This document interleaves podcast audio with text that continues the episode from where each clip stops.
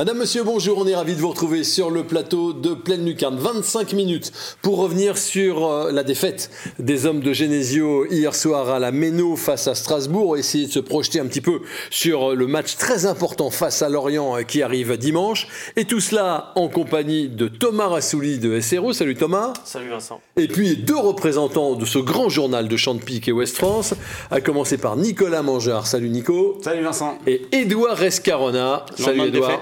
Lendemain de défaite, je suis là. Rescarona est là. On regarde le résumé tout de suite et on débriefe ce match juste après.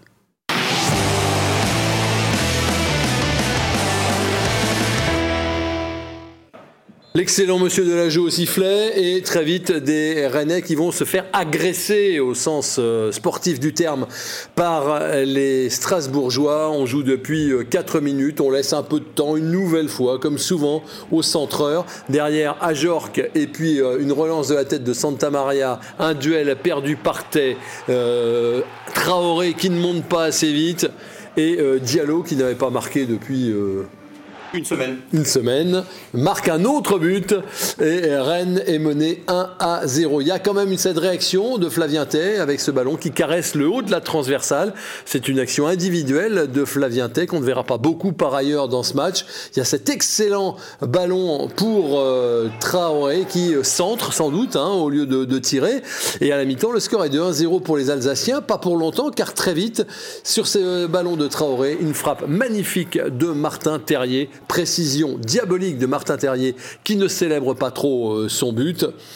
Derrière, ça va être l'avalanche dans la dernière demi-heure, à commencer par Niamsi qui reprend sur le poteau euh, d'Alemdar. Puis quand c'est pas Niamsi, c'est euh, Gamero qui trouve la barre, mais c'est Alemdar qui a touché le ballon. Et ce qui doit arriver à un moment va arriver. On a tellement vu arriver ce but, il est signé Ajork, qui n'avait pas lui marqué depuis longtemps.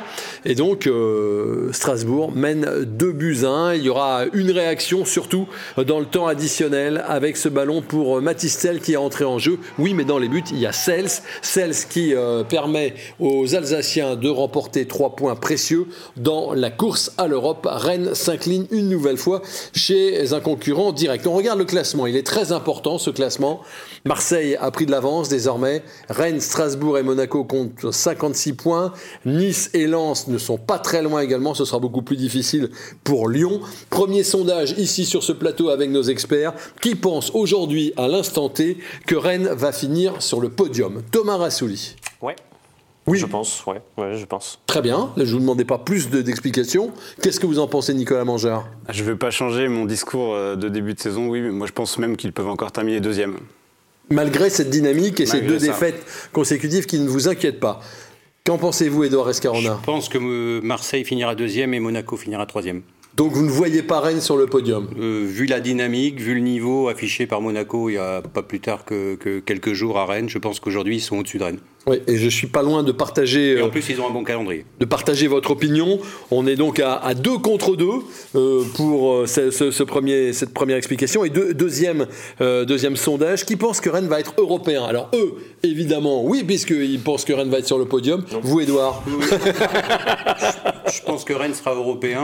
en plus euh, nice a quand même une bonne chance de gagner la Coupe de France. Ça peut encore libérer une place.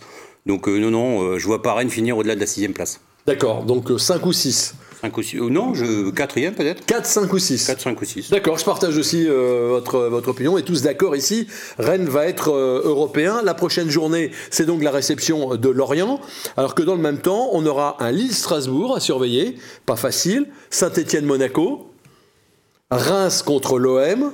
PSG contre Lens, quand même, et Nice contre 3. Ouais, mais Vincent, c'est pas c'est pas des rencontres qu'il faut surveiller ça. Quand on est quand le Stade Rennais affronte le FC Lorient, puis après affronte la Saint-Étienne, ça doit être deux victoires, six points et sans appel. Il n'y a même pas besoin de regarder euh, les autres rencontres sur la prochaine journée et même sur celle d'après, dans le sens où ce sont des matchs hyper abordables pour le Stade Rennais et où il se doit de gagner. Il faut faire 6 sur 6. On est d'accord. Il n'empêche quand même qu'il faut regarder les autres rencontres, parce que peut-être que les autres feront pas 6 sur 6 non plus. En tout cas, il y a un enseignement sur cette journée en semaine, c'est que euh, a priori le Stade Rennais au pire terminera 7 vu les écarts maintenant qu'il y a avec euh, le 8 Ça serait le pire, ça. Donc ça veut, non, mais ça veut dire qu'il n'y a plus qu'une place qui est non européenne dans les places auxquelles prétend le Stade Rennais. Donc ça veut dire quand même que la qualification européenne, elle se rapproche.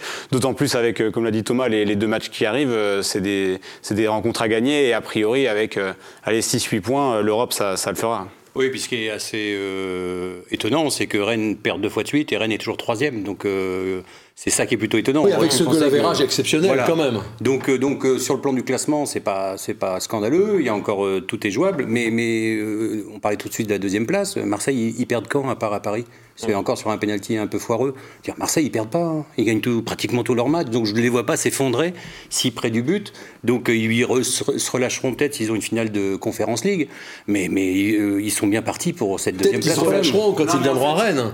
Ouais, mais ça sera peut-être déjà fini. Moi je trouve que la réflexion par rapport à la deuxième place, évidemment que Marseille est favori pour avoir cette deuxième place, mais il y a que s'il y a 6 points aujourd'hui entre Rennes et Marseille, sachant qu'il euh, il y a une, une, confrontation entre les deux équipes à la 37e journée. Si à ce moment-là Rennes n'est plus qu'à 3 points de Marseille, ce qui peut arriver, parce qu'il y a quand même un Marseille-Lyon entre temps, et puis il y a quelques autres affiches, à 3 points avec le goal average favorable, une victoire de Rennes face à Marseille leur permet de repasser oui, ce que je veux dire, c'est que oui, mais c'est pas impossible, ça que je veux dire. Mais un, la dynamique n'est pas là, et deux, Rennes perd trop de points contre ses concurrents directs. Ça, tombe bien, il y, a deux il y a deux concurrents pas directs qui arrivent sur les deux prochains matchs.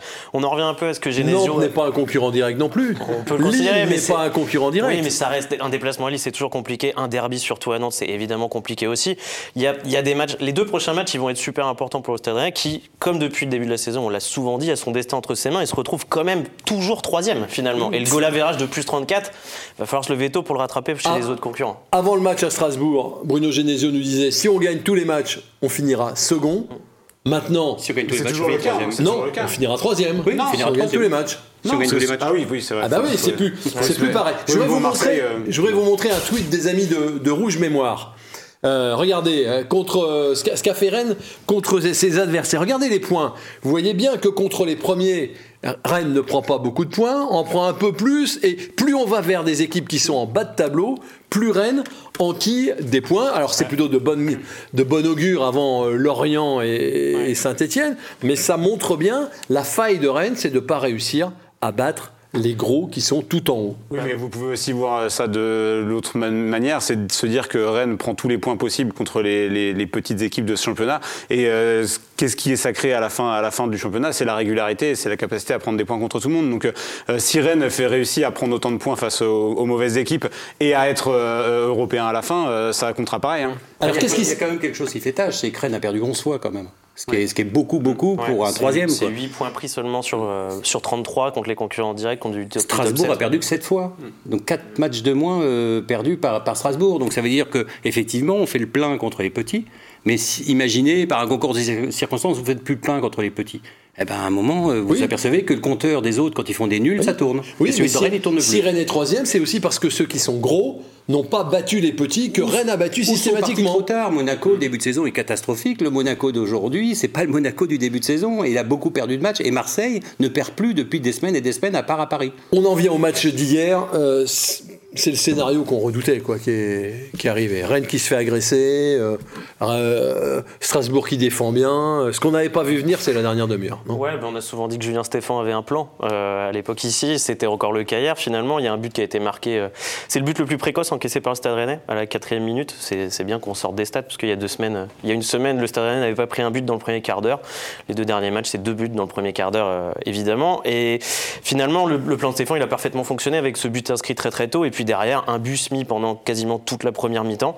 Et ils ont profité, euh, après l'égalisation légalisation rennaise, pardon, d'un temps fort. Et ils ont continué d'appuyer, continué d'appuyer. Oui, mais c'est là l'erreur. Rennes ne profite pas de son de l'égalisation. Après l'égalisation, c'est comme à Reims, on éteint la lumière d'une façon inexplicable, non? Ouais, ça c'est assez vraiment surprenant. il y a 30 minutes où vraiment euh, les Rennais, on a l'impression qu'ils sont, qu'ils sont plus là sur le terrain et, et je pense que personne n'avait vraiment l'explication. Et, pour avoir été à Strasbourg hier, je peux vous dire que à la sortie des vestiaires et au niveau du bus, il y avait certains joueurs qui avaient, qui avaient la, mine bien enfrognée quand même. Gaëtan Laborde avait l'air d'avoir le, regard un peu perdu. Il y avait des joueurs, je pense, tout le monde s'est demandé un peu, mais qu'est-ce qui s'est passé pendant cette demi-heure Rennes n'a pas répondu au défi physique, alors que Rennes avait eu deux jours de récupération supplémentaire par rapport à Strasbourg. je pense déjà que Strasbourg a été surpris de mener si vite au score, et sans doute que derrière, ils n'ont pas, ils pas mis l'intensité euh, euh, qu'ils étaient en capacité de mettre, puisqu'on l'a vu sur la dernière demi-heure, et que le but finalement de Rennes a fait monter le curseur de l'intensité de Strasbourg. Il y a un vrai coaching de Stéphane,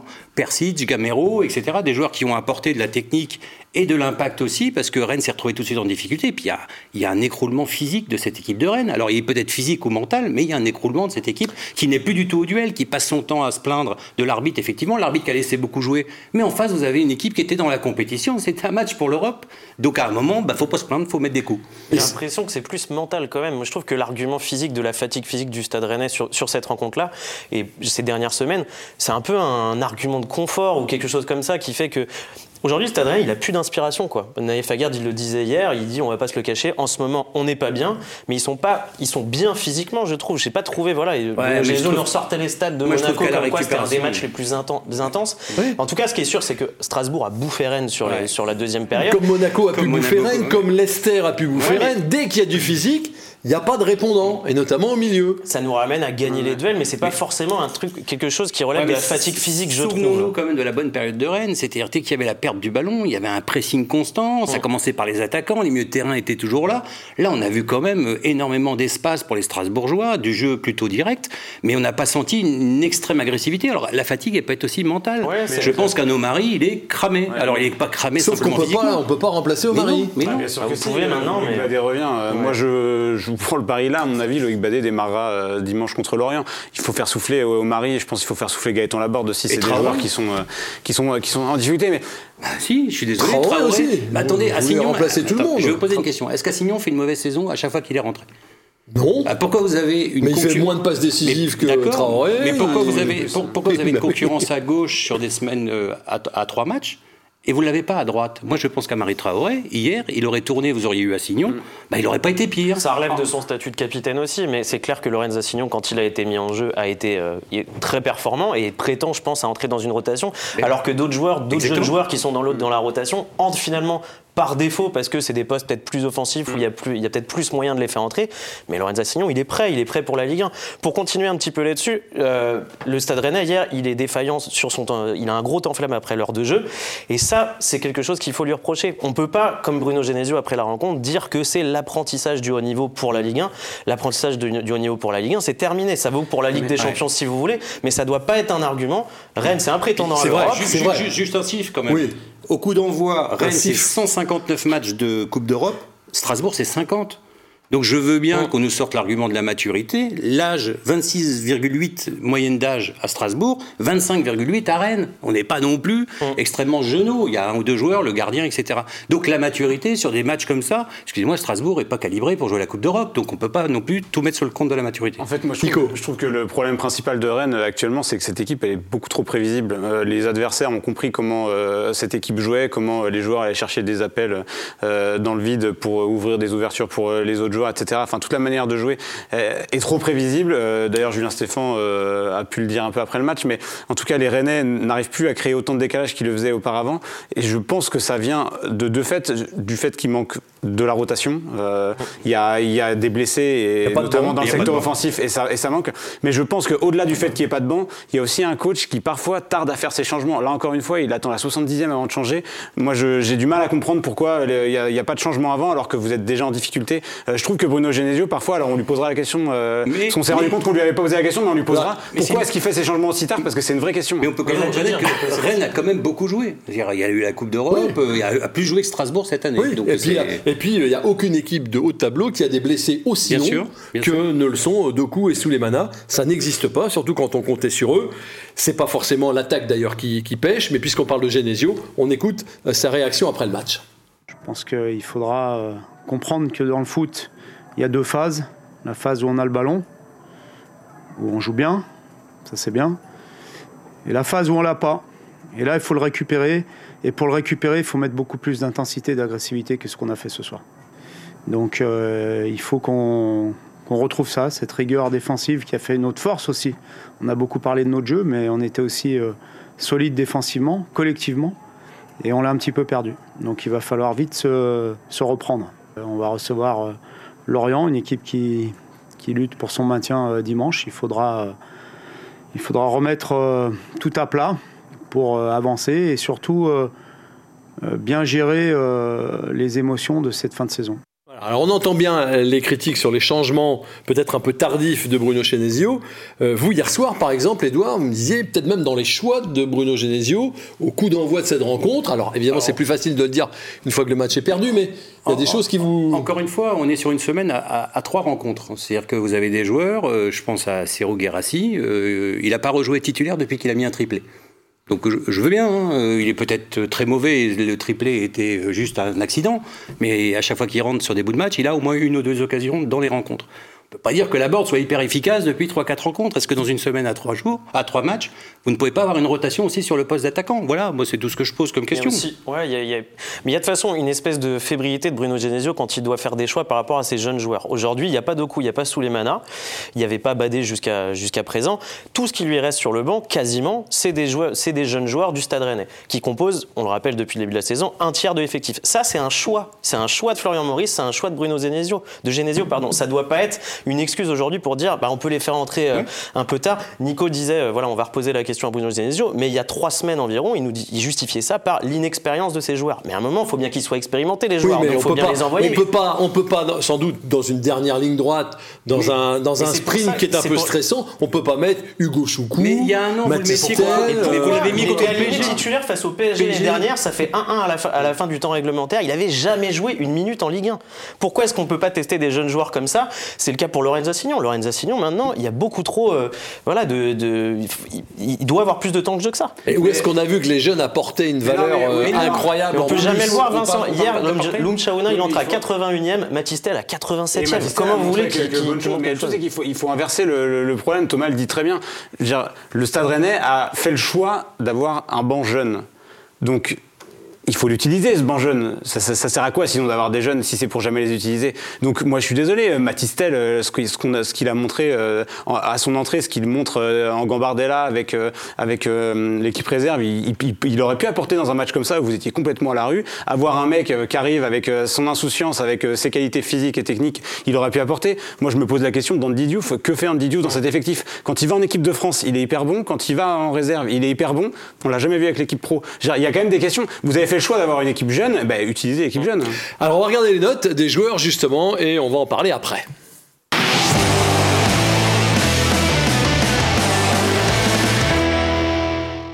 Alors les notes, c'est marrant, hein. il y en a deux qui euh, se détachent, Alemdar et euh, Terrier. Deux qui sont vraiment euh, très en retrait, c'est Omari et Laborde. Et puis tout le reste, qui a à peu près 4, 5 de temps à autre. Les notes, elles vous choquent pas, c'est à peu près ça que vous avez vu? Ouais, parce que c'est une, une, faillite collective de manière générale, donc ils ont tous été un petit peu en dessous du lot. C'est vrai qu'Omari et Laborde ont été un petit peu plus en dessous du lot que le reste. On va quand même être positif. Hein. Terrier, on va revoir son but. Le voilà à 20 buts maintenant. Pas but. Depuis votre ami Alex Fry, c'était pas arrivé. Oui, mais sans doute que heureusement que vous avez un terrier à ce niveau-là, euh, dans cette période-là, hein, parce, que, parce que là, euh, actuellement, c'est le seul que vous voyez à peu près surnager être toujours à un bon niveau et être très efficace. Il peut battre, le, il peut battre le record de, de Guy Varch, à votre avis, 22 buts en une saison oh, C'est pas le record, hein. le record c'est à 25 euh, dans l'histoire du, oui, Mais, non, mais je pensais que c'est Rumelon dans les années 60. Je pense même que 25, il, 25, il peut y aller, Martin Terrier. Dans la dynamique qu'il a actuellement, il surnage complètement, vous l'avez dit. Euh, il, a, confiance. Effectivement, il a confiance. Il a marqué tous les matchs depuis que Gaëtan Laborde n'a pas marqué, depuis euh, le 6 mars contre Angers. Donc il est vraiment en, grande confiance. Et en même temps, dans le même temps, dans le même temps, eh ben, Laborde n'est plus du tout en confiance. Vous l'avez vu, vous, vous, le disiez, il avait le regard un petit peu perdu. Il avait l'air en colère de sortir. Oui, alors euh, par contre, on peut pas lui reprocher. On peut pas lui reprocher de pas faire d'efforts parce qu'il défend toujours autant. Là où ça m'inquiète davantage, c'est qu'à un moment il marquait pas, mais il avait des occasions. Là, ça fait deux trois rencontres, je vois pas d'occasion pour Laborde. Donc ça veut dire qu'il est peut-être moins euh, là où il, était à un moment où ça marchait bien. Donc c'est pour ça que je pense qu'à un moment les rotations elles servent à ça aussi dans une saison. Euh, Girassi a montré qu'il pouvait marquer des buts. C'était sans doute mieux qu'un remplaçant remplaçants. Je ne comprends pas pourquoi vous enchaînez les matchs sans au moins tenter un peu de nouveauté. Donc il y aura du changement contre, contre Ah, Lorient. rien. euh, Vous avez l'air tous un peu On sait pas, On n'est convaincus. pas dans l'esprit de Mogenezo, mais en tout cas, pour moi, euh, c'est- il il faut du changement. Au mari, il faut le faire souffler. euh, euh, Oui, mais vous vous souvenez, Badé, la, quand la il a joué. faut le faire souffler. Oui, mais. Euh, Est-ce que ça peut être pire aujourd'hui J'ai dit Romari, là, depuis quelques matchs, à chaque match, il y a euh, une, deux, trois, quatre euh, erreurs. Euh, c'est un jeune joueur, il faut aussi le préserver. C'est pas une sanction de le sortir alors qu'il a joué euh, 30 matchs cette saison. hein. C'est juste aussi une manière de le reposer, il de reste cinq montrer que. finales, hein, donc ça veut dire qu'il va falloir que vous ayez vos meilleurs éléments quand il va falloir aller à Nantes, quand il va falloir jouer Marseille. Donc si contre Lorient on peut pas mettre un ou deux joueurs pour faire tourner, ça veut dire que vous aurez 11 joueurs pour faire la saison. Un mot sur Alemdar dont on va voir quelques arrêts. Euh, ce qui est étonnant, c'est qu'il vous a pas franchement convaincu.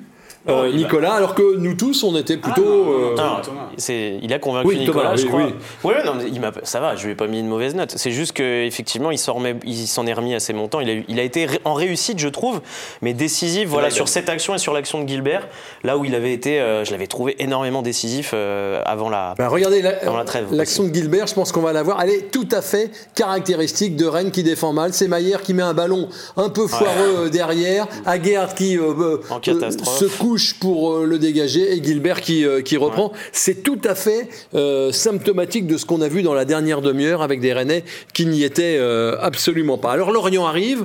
Euh, bon, Lorient en quête de maintien, qui a marqué un but un peu miraculeux hier dans le temps additionnel. C'est une équipe qui peut convenir à Rennes quand même, ça, Oui, mais Lorient. qui, est, qui est sur une bonne dynamique quand même. À Nice, ils ont, ils ont posé beaucoup de problèmes à Nice. C'est une équipe qui avait mis un carton, euh, c'était contre Saint-Etienne. C'est deux, même. Voilà, donc euh, ils sont plutôt dans une voie euh, de progression, ils sont sur la voie du maintien, et puis ça reste un match aussi, euh, bah, c'est un derby, donc forcément euh, il y aura. Et puis Rennes n'est pas forcément en confiance comme, comme elle l'était il, y a- il y a quelques semaines de ça. Donc euh, non, non, je pense que c'est un match plus compliqué qu'on ne le pense. Oui, mais c'est pas une équipe physique comme peut l'être euh, Strasbourg, comme pouvait l'être même aussi euh, Monaco. C'est une équipe qui aime bien jouer aussi, qui a pas des, qui a pas des Golgoth comme, euh, Non, mais- euh, comme ceux qu'on a vus à la Méno hier soir. Heureusement qu'on pense que Rennes va battre Lorient, quoi. Mais si, si Oui. c'est pas le cas, ça veut dire qu'on peut refaire le début de l'émission. euh, c'est un peu de probable qu'ils finissent dans, dans les trois premiers s'ils battent pas Lorient à domicile. Non, mais ce qui est sûr, c'est que c'est une équipe qui est joueuse aussi. quoi. C'est pas l'équipe qui met le bus derrière- derrière Lorient, donc il y aura forcément des espaces. C'est un adversaire assez, bon, peut-être pas idéal, mais en tout cas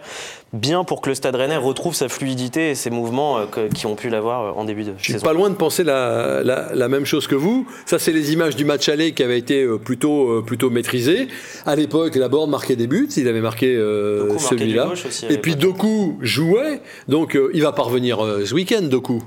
Bah, Non, il- Saint-Etienne, nous a dit Bruno Genesio. Il reprend l'entraînement normalement là en fin de semaine, mais c'est trop juste Et pour. euh, Saint-Etienne de quelle saison, du coup c'est c'est trop juste pour cette semaine. Ce sera que la semaine prochaine euh, contre Ouais, Saint-Etienne. parce qu'il manque, il manque. Regardez ce qu'il avait fait là, ça avait été Il n'y a, magnifique. pas que lui qui manque. Lui et Kamaldine Souleymana, a priori, on les reverra très peu. Kamaldine Souleymana, je pense pas de cette, cette saison. On les reverra très peu et on les aura très peu vus cette saison. C'était censé être des impact players avec un profil extrêmement différent. Un profil de, voilà, en percussion, un, un profil qui a pas, que d'autres gens n'ont pas. Peut-être Loum À la limite, mais, Oui, mais- à un niveau un petit peu Oui, moins. c'est pour ça que moi, en fait, je, je ne comprends pas toujours euh, la, la gestion qui est faite de l'effectif. Parce que, ok, vous avez des blessés qui sont des joueurs d'impact et sur lesquels vous comptiez. Mais je veux dire, Loum Chaouna, alors on voit pas les entraînements, donc peut-être qu'il est pas bon l'entraînement, j'en sais rien. Mais Loum moi je l'avais vu très bon en Coupe d'Europe euh, à Arnhem, euh, il avait, il avait même offert la victoire. Euh, depuis, on l'a vu comme ça sur des entrées. Pourquoi Loum Chaouna, vous le testez pas à un Mais moment donné que- pour faire souffler ou sur Ouais, ou, alors, dès la que c'est- 60e mais peut-être Parce que là, vous le faites rentrer à la Ouais. 81e. Qu'est-ce que vous voulez qu'il fasse Mais à la quelque part, 81e Bruno Genesio aussi euh, prisonnier du fait que l'équipe a quand même très bien joué souvent. Oui. Donc forcément, vous, vous vous appuyez sur les certitudes que vous avez. Et vous avez quand même fait beaucoup de bons matchs. Donc euh, Mais Ce dans qui le scénario d'un match, Ouais. je veux dire, Mais parfois, vous prenez le bouillon à Strasbourg, euh, vous pouvez aussi euh, lancer Oui, la, la- Oui. tenter des choses. Et ce qui m'effraie, c'est la dernière phrase du papier de Nicolas Mangeard aujourd'hui qui dit Rennes ne fait plus peur à personne. En ce moment, Rennes ne fait plus peur à personne. Oh, bah, Rennes doit faire peur à, Reims- à Reims- Lorient qui Ah, attendez, quand même. attendez, Reims, Reims vous a marché dessus euh, pendant une mi-temps euh, et demi quasiment euh, lors, du, lors du dernier match. Monaco euh, vous a euh, pas marché dessus, mais en tout cas ils vous ont battu. À Strasbourg, vous êtes, euh, vous êtes en, en galère. Euh, je suis désolé, moi je suis Lorientais, j'arrive, à- j'arrive à Rennes, je suis gonflé à bloc, je me dis là, euh, les mecs, on, Non, va les, ce on va- on va les tordre à nouveau. hein. ce qu'on constate, c'est que Rennes avait deux fois la possibilité de faire, euh, j'allais dire, euh, d'avoir des balles de match face à des concurrents directs. Deux fois, c'est pas passé. Je pense qu'ils auraient pu éliminer Monaco de la course avec des champions, ils l'ont pas fait. Strasbourg, ah bah, ils sont toujours dans la course. Donc on a des équipes qui sont dans une euh, dynamique positive. C'est Monaco, c'est Strasbourg, c'est Lens. Et vous avez Rennes, Nice, Lille, Lyon qui sont voilà dans une phase plus incertaine. Et au moment du sprint final, ça peut jouer. On va regarder les pronos maintenant.